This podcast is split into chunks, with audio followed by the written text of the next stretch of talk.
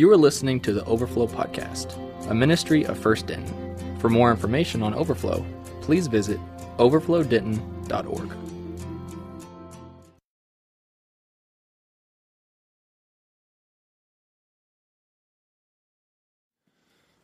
well, I'm going to teach from right here tonight, so don't be thrown off by it. Uh, just get over it now, and uh, we'll be able to focus here. So tonight we're studying 1 Corinthians chapter 13, which has to be one of the most quoted sections of Scripture, especially when it comes to weddings. Uh, I, I, met with a couple last week who's, uh, who I'm doing their wedding in May. I'm meeting with a couple uh, this, um, uh, this, this Sunday, I think. Uh, I'm doing their wedding next fall, and then I'm meeting with another couple later this month doing their wedding. That's one of the cool things about being a college pastor is, uh, you know, you see a lot of students come to your ministry, get hitched, and, um, you know, you get to be a part of it. Sometimes I feel like I, I lead this, like, love connection ministry, and I'm like, man, what the heck? Like, what's going on here? Because I'm, you know, anyways. Uh, but, you know, it's, it's funny because this, this, it's not funny, but this, this passage is quoted so much at weddings and typically followed, you know, by like, like a unity candle or, you know, that thing where they take the sand and they pour it in this thing together. And I don't really get that. And it all sand comes together. And I don't, I don't get, wow, there's sand like together now. Is my sand your sand? Our sand's together. It's our sand. I don't know. But uh, it's quoted a lot. It's quoted a lot in other, in other things as well. I mean, there's a, there's a really popular song right now that, is, that has drawn a lot of attention to itself and a lot of attention to some social issues. In fact, this song just won some awards at the Grammys, was performed at the Grammys, um, and it quotes part of this passage. Um, we're really familiar uh, to some extent with what it says. And I don't know if you've ever read the book um, Crazy Love by Francis Chan, uh, but he says something in there. He says, in reference to 1 Corinthians 13, he says, But even these words have grown tired and overly familiar, haven't they? And you think about what he's saying, and, and, and, and really he's getting at something I want us to see tonight. There's so much more meat in this text that we're familiar with than what we've probably ever chewed on before. I mean, it's, it's, it's, um, it's kind of like the difference between lollipops and meat. You know, our, our culture is constantly feeding us these lollipop like messages. Um, they taste really good, so they satisfy us, but there's almost zero nutrition there. Honestly, some of you come from churches like this.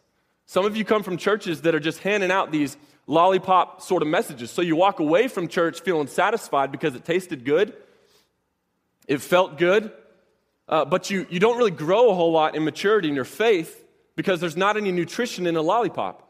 And so the problem is we're used to having all these lollipops by culture and maybe our past churches handed to us that when someone finally hands us meat, we don't really know what to do with it. I mean, I, I imagine like going to Texas Roadhouse, somebody putting a steak on my plate, and not knowing what to do with it, you know, somebody who all they do is eat or lick lollipops, they pick up the piece of meat, lick it, and they're like, mm, that's really good. They set it back down on the plate and they think, you know, there's got to be more to it than that, but you just can't figure out how to get to whatever's more that's there.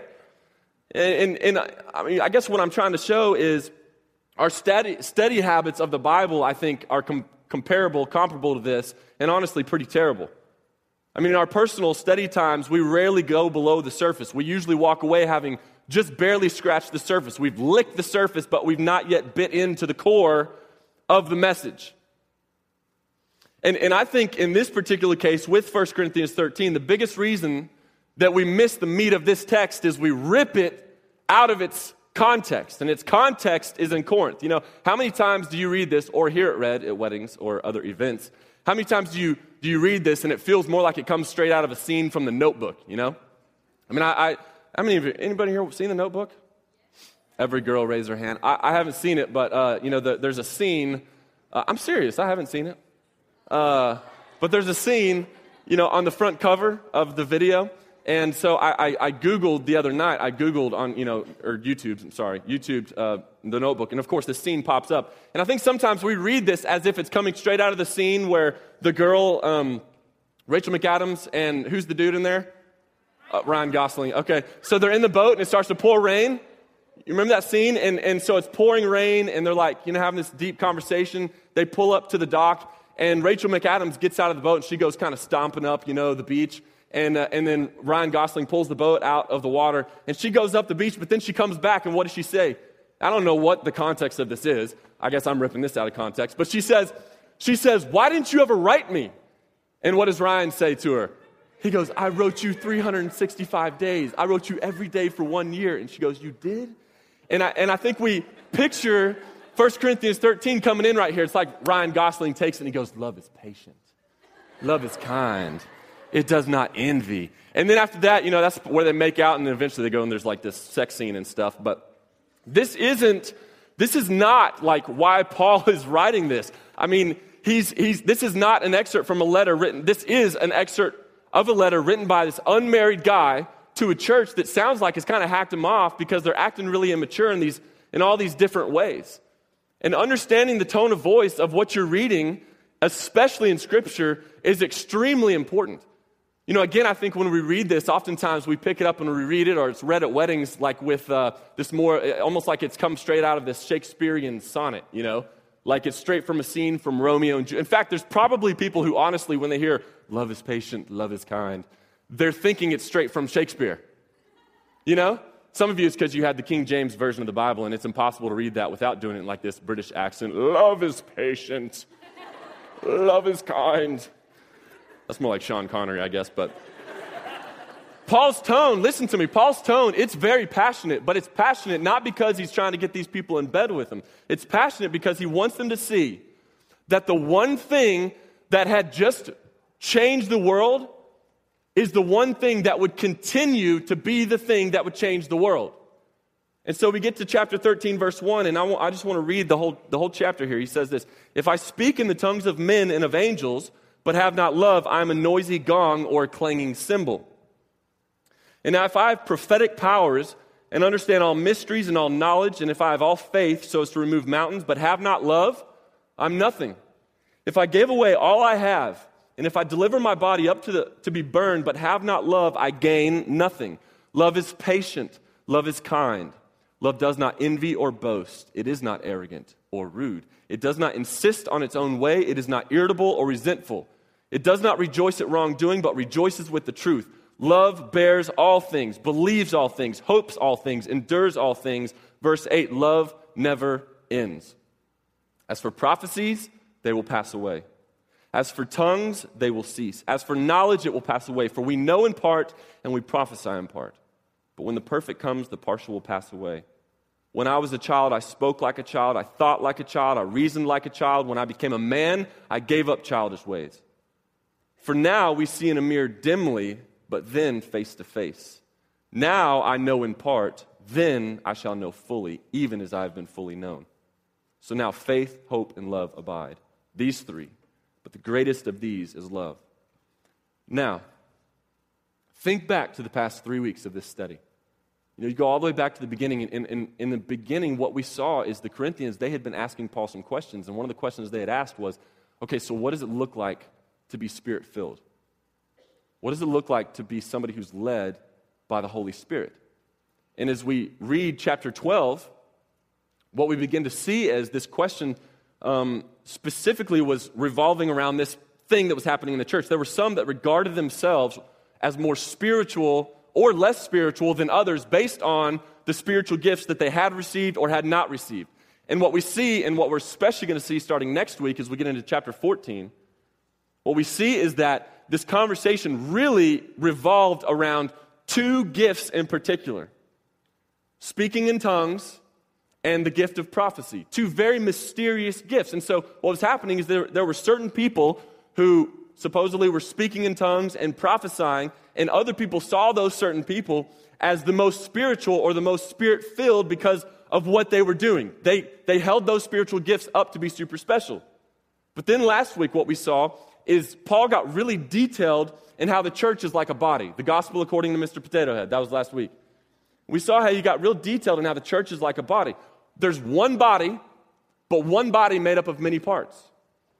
And what he's getting at is every single one of us who've put our faith in Christ and now become part of the body of Christ, we all are a part. We all have a purpose. And no member or no part is more or less important than the other parts. All have a significant role. And it's important that we embrace our place in the body. Apart from Jesus, we're a mess. Apart from being connected to the body of Christ, we're a mess. And what we're going to see in the next couple weeks is Paul, he's going to get us into some very interesting conversation, very interesting discussion. Discussion that's going to center around these more mysterious spiritual gifts, speaking in tongues and prophecy. That's where we're headed uh, next week. But, but what we're going to see in that is it's a very controversial discussion. Um, it's, it's controversial and oftentimes gets very divisive because as it was in their church and as it is today, these gifts are they're mysterious. They're, uh, we look at them and they're very unknown. And they're hard to understand, and, and because of that, there's fear sometimes involved in looking at these gifts. And history's shown us that talking about these uh, has been very divisive in the church. I mean, entire churches and denominations have been divided on these issues of speaking in tongues and prophecies. Um, in, in fact, last fall, there was a conference that took place in California. And the conference, the whole thing, it was about trying to prove or show through Scripture that speaking in tongues and prophecy uh, no longer happen today. Trying to prove that those particular spiritual gifts ceased after the apostolic era, the era where the apostles like Paul and, and the 12 apostles um, lived, the, the, that era. Um, and during that conference, a very well known pastor, many of you, you'd recognize his name, he went uh, and stood out the, outside the conference and, and just from doing a couple different things, he stood on the other side of the fence of this argument. He believes those gifts continue today. And, and he began to do some things that at face value weren't really divisive, but it ended up uh, sparking this massive show, social media like you know discussion. And, and there was a lot of division that came from it. Now that's not always the result. Um, something really cool i got to experience two weeks ago i was teaching out in west texas at this youth event and three churches three denominations came together and, uh, and worshiped together all weekend long and then ended on sunday morning with, with all three churches coming together and worshiping three churches three denominations then i'm teaching then there's a band that's from a fourth uh, type of denomination all denominations stood on different sides of this issue and other issues, yet unified in worship. And in 1 Corinthians 13, Paul, what he's doing is he's preparing the way for this discussion about these spiritual gifts to effectively and constructively take place. So, what I'm getting at is this this chapter 13 is not a random romantic interlude by Paul. It fits and it flows perfectly with the rest of the conversation we've been having up to this point. So last week we ended in chapter 12, verse 27. And uh, that's exactly where we're going to pick up this week. I'm going to be taking a lot of water tonight because I'm, losing my voice, so bear with me. Chapter 12, verse 27 is where we left off last week. And listen to what he says. He says, Now you are the body of Christ and individually members of it. And God has appointed in the church first apostles, second prophets, third teachers, then miracles, then gifts of healing helping, administration, and various kinds of tongues. And then he asks these questions. He says, Are all apostles? Are all prophets? Are all teachers? Do all work miracles? Do all possess gifts of healing? Do all speak with tongues? Do all interpret? But earnestly desire the higher gifts, and I will show you a still more excellent way. And then he says, If I speak in the tongues of men and of angels, but have not love, I'm a noisy gong or a clanging cymbal. Now, I want you to get a picture of what he's saying here as he gets to chapter 13, verse 1. He says, If, if I speak in the tongues of men and of angels, but have not love, what does he say he is? A noisy gong or a clanging cymbal. Now, that word noisy is the word, um, it's the word uh. In Greek, it's the word ekeo. Everybody say ekeo. What does that sound like in English? Echo, echo, echo. Anybody ever been to the mountains or maybe been to the Grand Canyon or West Texas Palo Duro Canyon and you've stood on the edge of the cliff or down in the valley and you've yelled something? What happens? Echo, echo, echo. It's loud, but it also it bounces back and forth. Another way you'll see this word translated in scripture is resounding. So he's saying if you have if you speak in the tongues of men and of angels but have not love, you are a noisy gong, a resounding gong. Um, and so this is what a gong sounds like. Uh, it sounds like that.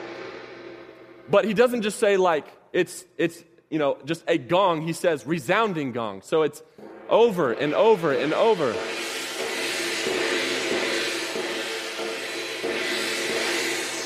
Now let me ask you a question. This is a, a, an incredible picture that he gives us.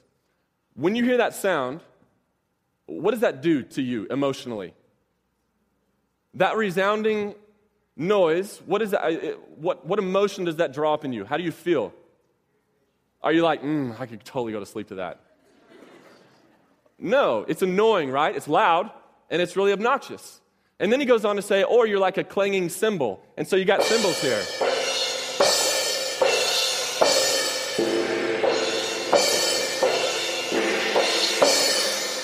Now, what does that do to you? I mean, how does that feel? Are, you, are y'all like, oh, you know, lay back, go to sleep. No, I mean, he's, he's really trying to draw out some very particular emotions from you. And here's, here's what he's wanting you to see. What he's wanting you to see is if you don't have love, it doesn't matter what language you're speaking. It doesn't matter if you're speaking in tongues. It doesn't matter how gifted you are, whatever spiritual gift you have. If you don't have love, he's saying you are nothing but a loud, obnoxious gong or cymbal. Now, some of you, as I'm saying that, you're thinking, man, that's how like all the conversations with my parents are. They call me and I think they hate me, and so it's just like blah, blah, blah, blah, blah, over and over. Some of you like, my girlfriend's like that, my, my boyfriend's like that. If that's the case, you need to break up with them because you're going to be hearing that the rest of your life if you marry them. But, but see this, see this. And think about this. How, how often is that all that non Christians hear from us? I mean, think about what Paul's saying here. How often is this all that non Christians hear from us? Every conversation absent of love. It's what it sounds like to the non believer. Every sermon absent of love. It's what it sounds like, really, not just to the non believer, but to anybody. Every outreach event or attempt absent of love. It's what it sounds like. Every flyer that you hand out, every poster that you put up to promote whatever you're a part of, absent of love.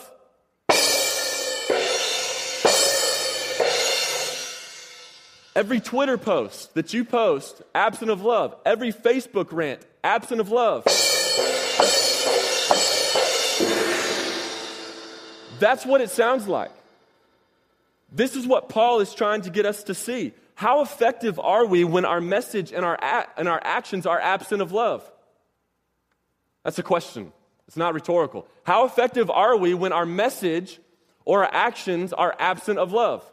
We're not effective at all. All we are is we are loud and we're obnoxious. Now, I want us to chew on this a little bit longer. So, Paul, he's comparing uh, these instruments, the gong and the cymbals, to the spiritual gift of speaking in tongues. But if you read verses 2 through 3, he lists more spiritual gifts. So he says speaking in tongues, he says prophecy, he says the gift of wisdom, the gift of knowledge, the gift of faith, like this faith that's willing to take risks, um, the gift of generosity. And then he even goes far enough to say if you even go to extreme measures, and are willing to give up your life for you know whatever this purpose is he, he's, he's incorporating all these gifts and you remember verse, verse 27 chapter 12 he says now you're the body of christ and individually members of it.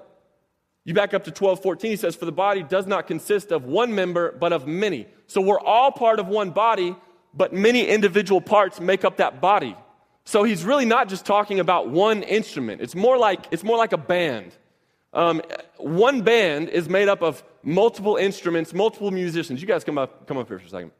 One band is made up of multiple musicians, multiple instruments. If you think I'm crazy with this analogy, I want you to go back real quick to chapter 12, verse 7. Read that. Chapter 12, verse 7, as they come up here, it says, To each is given the manifestation of the Spirit for what? For the common good. That, that word, it's those two words in English are one word in Greek, and it's the Greek word symphero. Everybody say symphero. What does that sound similar to? symphony.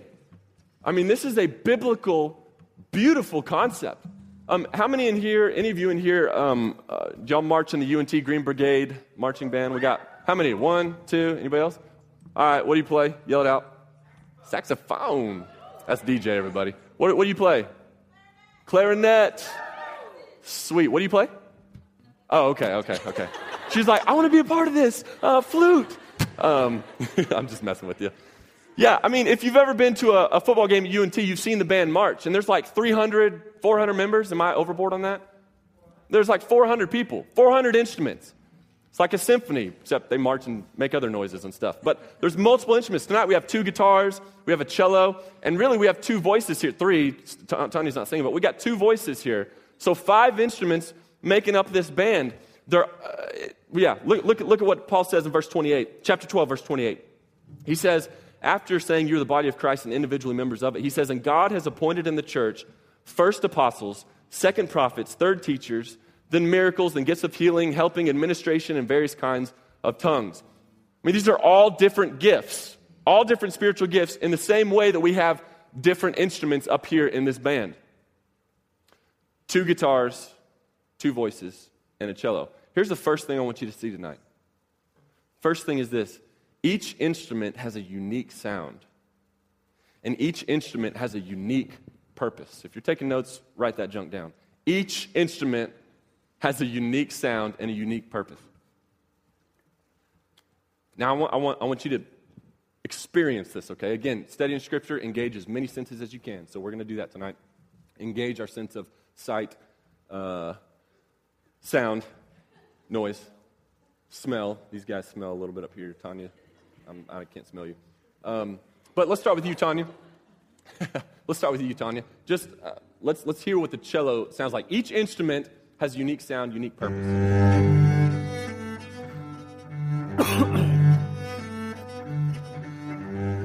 so every instrument has a unique sound and a unique purpose. All right, you can stop. So the cello, the cello's purpose, you know, when I hear the cello, um, I, it brings a fuller sound to the music. Um, it, it, just makes what they're playing way fuller, way sexier. I can't think of a better word than that. Um, you didn't realize we brought a cello tonight to make our worship music sound sexier. Uh, no, it just sounds, it gives it a fuller sound, right? Are you following? Am, am I right? I'm not a musician. Is that kind of right? no. right? The fuller part? Fuller, yes. Fuller, sexier, yes. sexier no. no. Okay. Well, it gives it a fuller sound. Okay, so then that's the cello. Then you have a guitar. One of y'all, one of y'all give me like a, a, a basic GCD chord progression. Every, every white guy in America knows GCD chord progression. So, so you know, give us a little tune there. Okay, so, so the guitar, its purpose, it, it, you know, has unique sound, unique purpose. Its purpose really is to carry the tune. It carries the tune of the song. You got the cello, it, it makes it a fuller sound. And then you have voices. I'm not going to make these guys sing a cappella here, but okay, there you go. You have voices, and and you know the voice carries the message. If there is a message, there's not always a message. I went to uh, I don't know if you've ever been to the White House uh, coffee shop, um, Scripture and Brian. Wednesday night, every Wednesday night, eight, eight to ten thirty, they have jazz night, and it's really actually awesome because uh, jazz in, in, in Denton's great because of all the UNT students. Um, but there's this lady that was singing this Wednesday night and she gets up there, and it was really awesome slash really awkward because she wasn't like making any words with her mouth. Uh, I think she, I think you call it scatting, not to be confused with animal feces, but like skit scatting or whatever. And so she's just, you know, making all these noises. An entire song, no words, just like scatting. And uh, that sounds terrible. But there's like different ways to sing that communicate different messages or create different emotions. Operatic singing is more dramatic. Uh, you have R&B. You know, R&B it's a little bit more, you know, sexy. I'm using sexy a lot tonight. Dude. Uh, you got country. It's just straight up annoying. Eminem, angry. You've got all these different. You've got all these different voices that communicate different things. Then you have percussion. And percussion's purpose is to, uh, is to carry the rhythm. And so you got cymbals, you got um, gongs, and I wish Jake could have been here tonight, uh, bring, bring the drums. Um, you know, I wanted to play the drums when I was younger. Um, but my parents, we couldn't, or my family, we couldn't afford any drums. So I, I would get Tupperware, and um, I, would, I, would, I would take Tupperware, and I'd put the Tupperware out, and then for the, for the snare, I'd fill that Tupperware with rice. And then I'd take the wooden spoons from mom's kitchen and play the Tupperware. And then, you know those little shaker things? Um, I figured out that in, in, uh, in tape dispensers, there's actually like sand in there. So I don't know if you can hear that or not. But you got the little shaker going on here, so I would use this. But you, you got all sorts of percussion instruments um, and, and, the purpose of that unique sound, unique purpose, the purpose is to carry the rhythm. rhythm. Each instrument has a unique sound and a unique purpose. And the same is true of all spiritual gifts in the church. Each gift has a unique function, it has a unique purpose. They're all different, they're all beautiful, they're all purposeful. And there's some instruments that, that you look at in a band, there's some instruments that you look at where everyone kind of wishes they could play it. Like some are more popular than others. I think I've shared before about my secret, not so secret anymore, desire to learn to play the saxophone and the piano because, man, those instruments are sexy. Throw the word in again. They're amazing. You know, you, you drop a piano, or, or, not drop a piano, but you play the piano. You, uh, anyways, you see what I'm saying. But then there's some instruments, you know, I, I, a lot of people want to, you know, when they're growing up, want to play the drums because they're really cool. But there's some instruments that people look at and they're like, eh, I really don't want to play that. Like I used to think flutes were lame until I went to one of our students' uh, uh, flute recital last semester. And that girl like stinking shredded that flute to pieces. I thought she was gonna like walk off the stage and start kicking over amplifiers and stuff and just drop the flute as she went. But you know, flutes are cool, but you know, there's some instruments people are just like, ah, I'm not really interested in that. I want to play the drums or something cool. And the same is true of spiritual gifts. The same is true of spiritual gifts. For some reason, there's spiritual gifts uh, that get more attention than others. There's some that are more popular than others. Um, teaching, preaching is one of those gifts that gets more attention than others. Main reason being is it's very visible in the church. You know, the people that have that gift are typically the ones up in front of people teaching, whether it's from a platform or in a classroom. Um, speaking in tongues and prophecy, those are very popular and um, desired gifts. Uh, that was the issue in, in Corinth, and that's oftentimes the issue in the church today. Again, because those are very like visible gifts. They're interesting looking gifts. And the result is there's gifts like administration and the spiritual gift of encouragement and counseling and hospitality and generosity and service that get overlooked. But read what Paul says in verse 29. He says, Are all apostles? Are all prophets? He asks these rhetorical questions back to back over and over.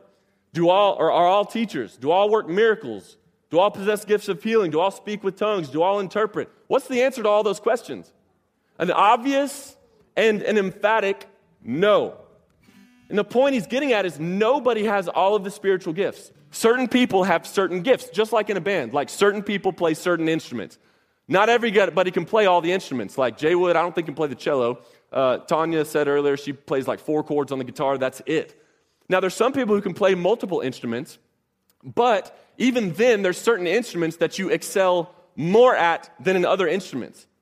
And the same is true with spiritual gifts. I mean, just because, just because you want to have a certain spiritual gift doesn't mean that you have it. If that's not your gift, then that's not your place in the church. That's not your function in the church. Again, just like in the band. Like if, if it's not one of their gift, then, you know, if I said, hey, hey, Wag, get up and go play the cello, like that's just going to be terrible. If, if, if Wag and Tanya switch, I mean, the quality of music is totally going to drop, like seriously. Look at verse 31. It is, though, right? Yeah, but still. Cheap that shot. hurts, man. That hurts. But look at verse 31. So he says, But earnestly desire the higher gifts. You know, if you're, if, if you're intrigued by that statement, you think, oh, you know, okay, cool, I'm going to desire the higher gifts. I want you to circle earnestly desire. Because that, that, those two words together are, are super, super crucial. In other words, it means your motives behind, behind your desire need to be pure. You know, so a question to ask yourself is why do you desire to have certain abilities? Why do you desire to have certain gifts or to be able to do certain things? You know, so many guys come to me and say, I feel called to be a pastor. But all they see is what happens up here on the stage, and they're attracted to the idea of being up in front of people and being known and being able to speak in, in front of people. Not really understanding what it really is to be a pastor and what really happens when you're the pastor. A lot of people say they want to speak in tongues, they're intrigued by that, they want to prophesy. And the reason for that is, is they're intrigued by it. You have to ask yourself the question why? Why do you have the desire to be able to do this or to do that? God does not give us spiritual gift to, gifts to make rock stars out of us. God gives us spiritual gifts to advance His kingdom and strengthen His church. God didn't make you good at what you're good at so that you can become famous. God made you good at what you're good at so that you can make Him famous by doing being good at what you're good at.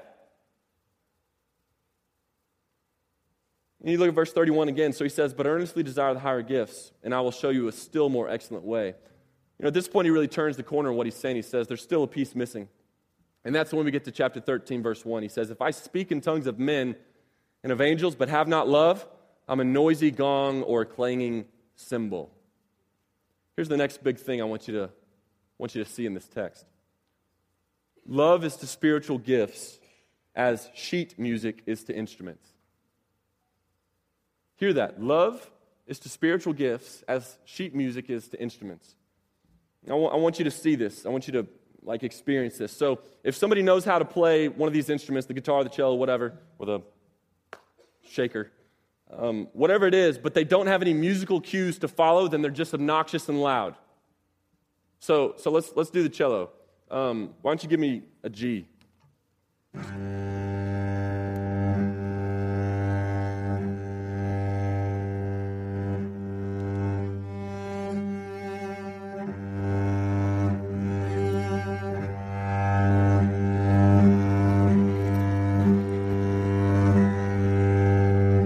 Mean, at first you're like, ah, and then after a while you're like, oh, you know. Uh, you can stop for real. Uh, but remember what he's saying. Again, we can't rip this out of the context because this is what this is where we get in trouble with this with this passage. If you rip this out of context, you miss seeing really what he wants you to see, and that is in context. He's talking about the body of Christ. He's not talking about one spiritual gift. Again, chapter 12, verse 14, for the body doesn't consist of one member, but of, of many members. So the picture that Paul is giving isn't of one spiritual gift being used by itself, but multiple gifts being used at once. So I want everybody to give me a G just over and over. Give me a G.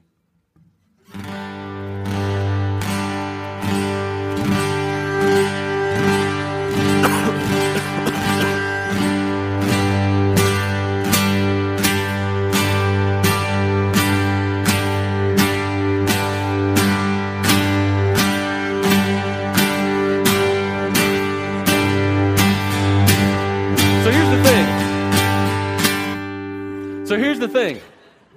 What Paul wants us to see is okay, so remember, love is to spiritual gifts as music, sheet music is to instruments. You know, if we know how to play an instrument, but we don't have any musical cues to follow, uh, then we're just loud and obnoxious. I mean, over time, we're just loud, obnoxious, and it kind of creates an awkward environment like that just did right there. Uh, I mean, are you, are, you, are, you, are you seeing this picture? Okay, so, so chapter 13, verse 1, he says, If I speak in tongues of men and of angels, but have not love, I'm a noisy gong or a clanging cymbal. In other words, if I have any spiritual gift, doesn't matter what that gift is, but I don't have love, I'm just being loud and obnoxious. Now, I, I want to come back to this illustration here in a second. Y'all stay right there. But read the rest of what he says in, in verses 2 through 3. He says, And if I have prophetic powers and understand all mysteries and all knowledge, and if I have all faith so as to remove mountains but have not love, I am nothing.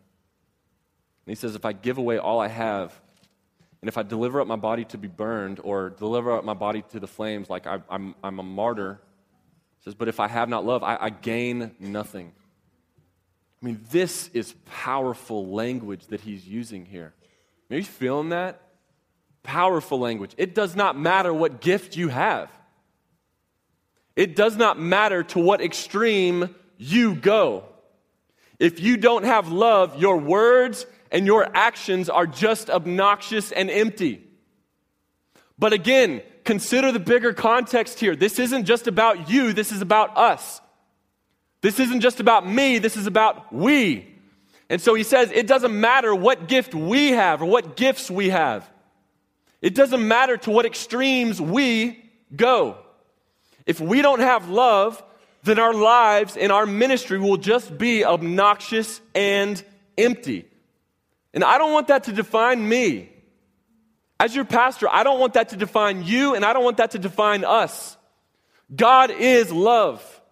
1 John chapter 4 verses 8 and 16 it says whoever does not love does not know God because God is love and so we know and rely and we rely on the love God has for us God is love whoever lives in love lives in God and God in him God is love the goal of God's ministry is love.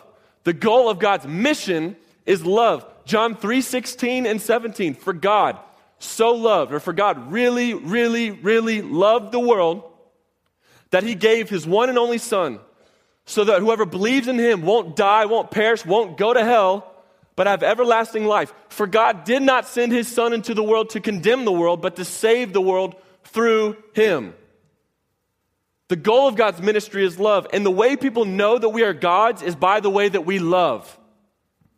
John chapter 13, verse 34 through 35. A new command, Jesus says, I give you love one another. As I have loved you, so you must love one another. By this, all men will know that you are my disciples if you love one another. Spiritual gifts exercised without love, they are worthless. It doesn't matter how talented you are at whatever you are talented at. If you exercise that gift without love, it's worthless. but this is where it gets interesting. Now we got to ask this question What exactly is love? I mean, what kind of love are we talking about here?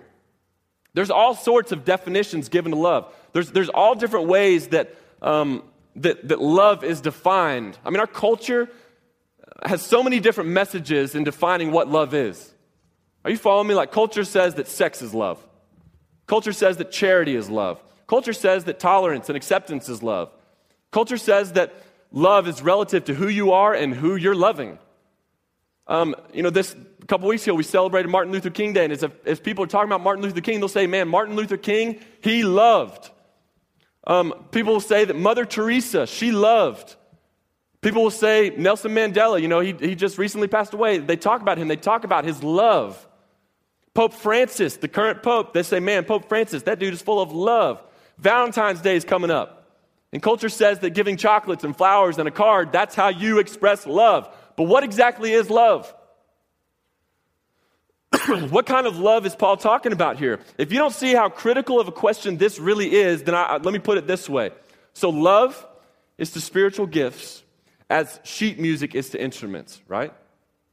So, love, it's like the sheet music that ties these instruments together. Therefore, it's really important that we're all looking at the same music. Hear this again. Love is to spiritual gifts as sheet music is to instruments. Love is like the sheet music that ties these instruments together. Therefore, it's really important that we're all looking at the same music. Again, I want you to experience what I'm saying here. So, Tanya, excuse me, what, what's your uh, favorite song to play on the cello? You know, I would say Swan, the Swan. Swan, let, let's hear it.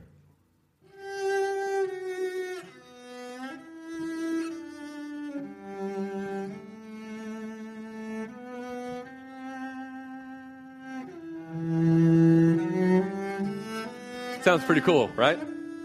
Okay. Um, Jay Wood, favorite song to sing and play on the guitar? Uh, probably More Than Words by Extreme. By more than words, by who? Extreme. By Extreme. Can, can, you, can we hear that?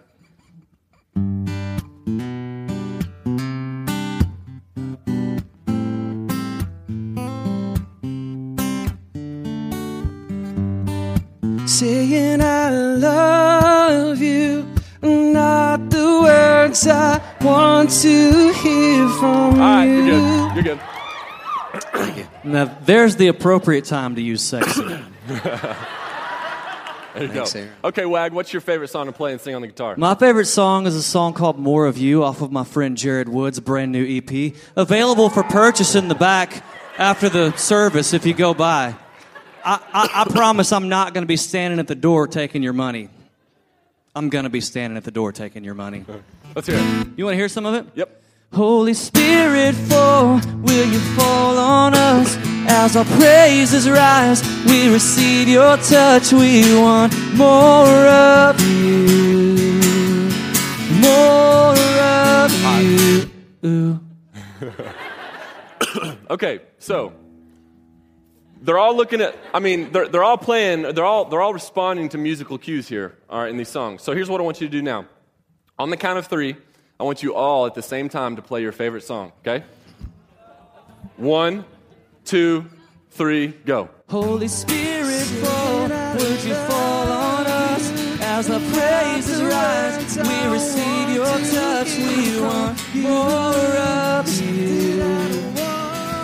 More of you. And we're crying out for your presence. Lord. got to stop. So hard. here's what I'm wanting you to see. Here's what I'm wanting you to see. Without music, without music, without musical cues, when they were all playing that G chord earlier, we're just loud and obnoxious. However, we've got to take it even further than that. Because in that moment, they all just had music. They all just were taking musical cues. The issue is, without a specific kind of music, they're still just going to be loud and obnoxious. And listen to 1 Corinthians 13, verse 1. Again, he says, If I speak in the tongues of men and of angels, but have not love, I'm a noisy gong or a clanging cymbal. In the context of the greater body of Christ, what he's saying here is if we speak in the tongues of men and of angels or use our different spiritual gifts, but we don't have love, then we are just noisy instruments, clanging, loud, obnoxious instruments. Without love, we're just loud and obnoxious. But that in and of itself is not enough. Without a specific kind of love, we're still just loud and obnoxious. That's why this question, what kind of love are we talking about here, is so critical. And so, Paul, he, he tells us, verse 4, he says, Love is patient and love is kind. Love does not envy or boast. It is not arrogant or rude. It does not insist on its own way. It is not irritable or resentful. It does not rejoice at wrongdoing, but rejoices with the truth.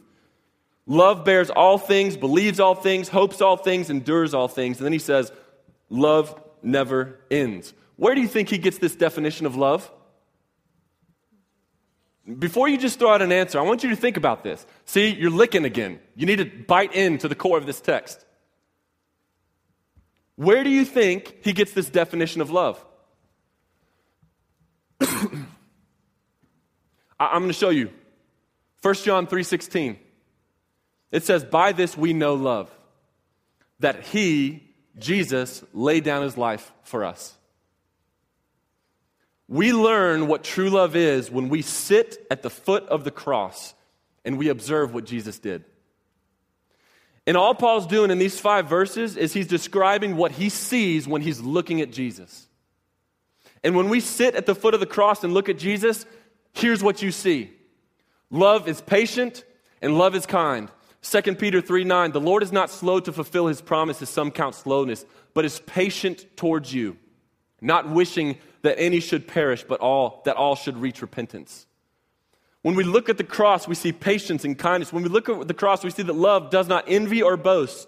It is not arrogant or rude. It does not insist on its own way. In other words, Jesus doesn't demand his rights.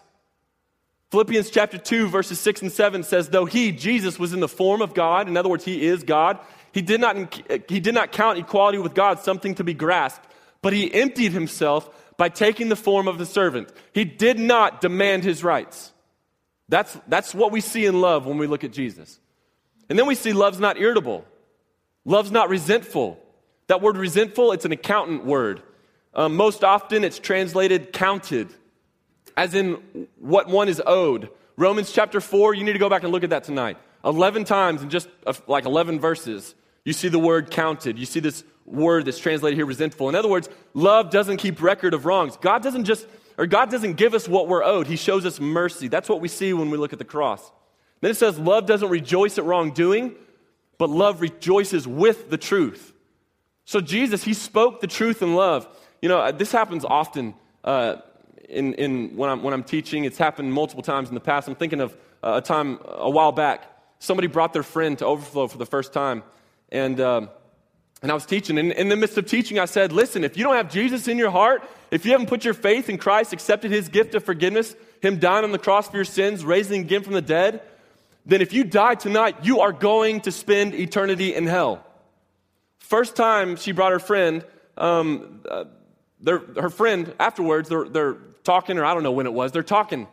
And her friend goes, Man, first time I come, that dude tells me that I'm going to hell. And I think it's funny that this person said it like this. And this, this has happened on multiple occasions. They're like, why is that guy telling me I'm going to hell? It's funny because in no time in that was I saying their name or looking at them, saying to them, they're going to hell. You know what's happening in that moment when they're hearing me say to them, you're going to hell? God, in that moment, is convicting their heart. Their conscience is the one accusing them of their sin and their desperate need for Jesus to show them his love, for them to receive His love, what He did on the cross. And the reality is, and we see this in Jesus' ministry, we see this in what He did on the cross, that He did not hide the truth. He rejoiced in the truth, and sometimes the truth is hard to see. And you know what? When you look at the cross, it's disgusting. But it, in being so disgusting, it is God's gracious move of showing us how disgusting our sin is and how disgusting our future will be apart from Jesus. When you look at the cross, you see, Jesus did not rejoice at wrongdoing, but rejoiced with the truth. And then you also see Jesus, or, or love bears all things, believes all things, hopes all things, endures all things, and love never ends. Jesus is still interceding on your behalf. He's not done loving you, and he hasn't stopped loving you since the cross. Hebrews 7:25 tells us this, Jesus always lives to make intercession for us. That's the kind of love that Paul's talking about. And he goes on in verse 8, he says, as, as, as for prophecies, they will pass away. As for tongues, they will cease. As for knowledge, it will pass away. For we know in part and we prophesy in part. But when the perfect comes, the partial will pass away. When I was a child, I spoke like a child. I thought like a child. I reasoned like a child.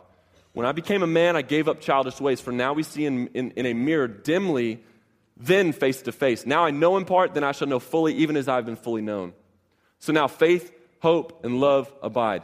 These three, but the greatest of these is love. You know, for us to change the world, we need to welcome the supernatural.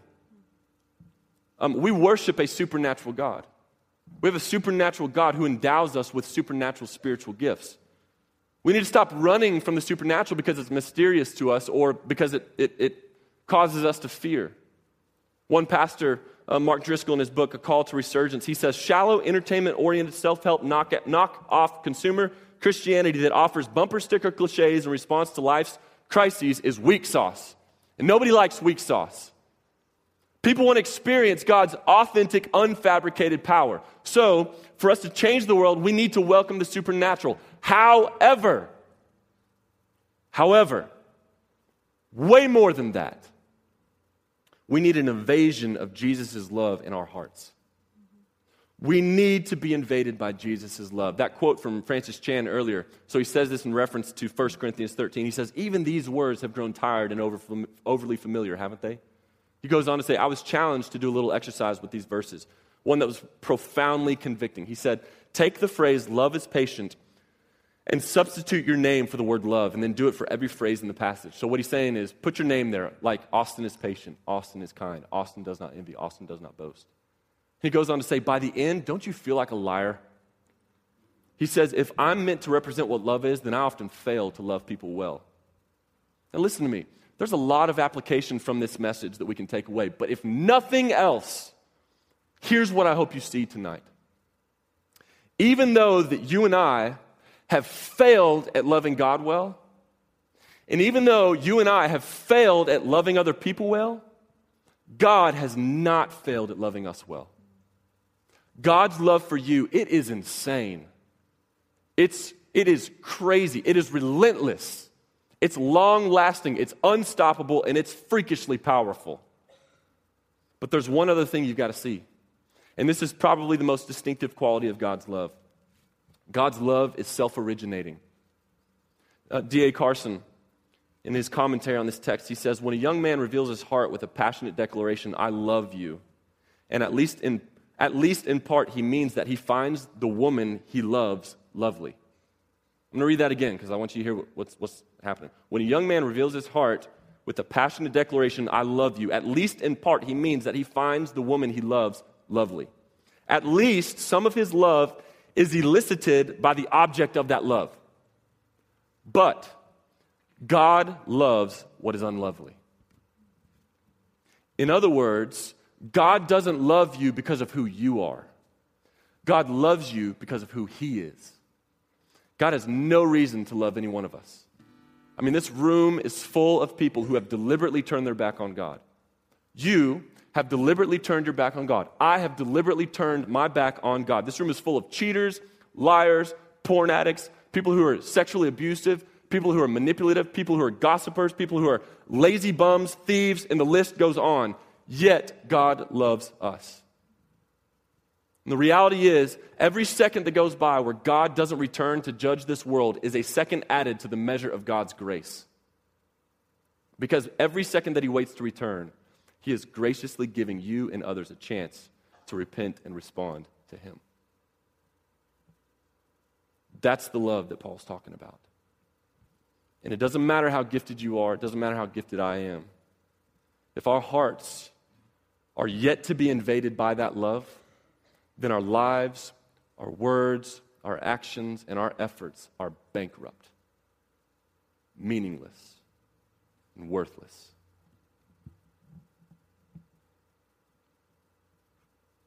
So here's the question Has your heart been invaded by the love of Christ? Has your heart been invaded by the love of Christ? when we, the church, come together with all of our gifts and all of our abilities and all our hearts have been invaded by that love of Jesus, then the result will not be something that is loud or obnoxious or empty, but it will be beautiful, rich, and life changing. D.L. Moody, a famous evangelist, he said, Catch on fire for Jesus, and the world will come watch you burn. If we let Jesus' love invade our hearts, we will see a movement of God on our campuses. But it's not just any love that's going to change the world. The type of love we're talking about does matter. It's the love of Christ. So, as Christ's love invaded your hearts, let's pray. Thank you for listening to the Overflow Podcast. Please feel free to download and share with friends. We ask that you do not alter any of the previous content in any way. For more information about Overflow, feel free to visit us online at overflowdenton.org.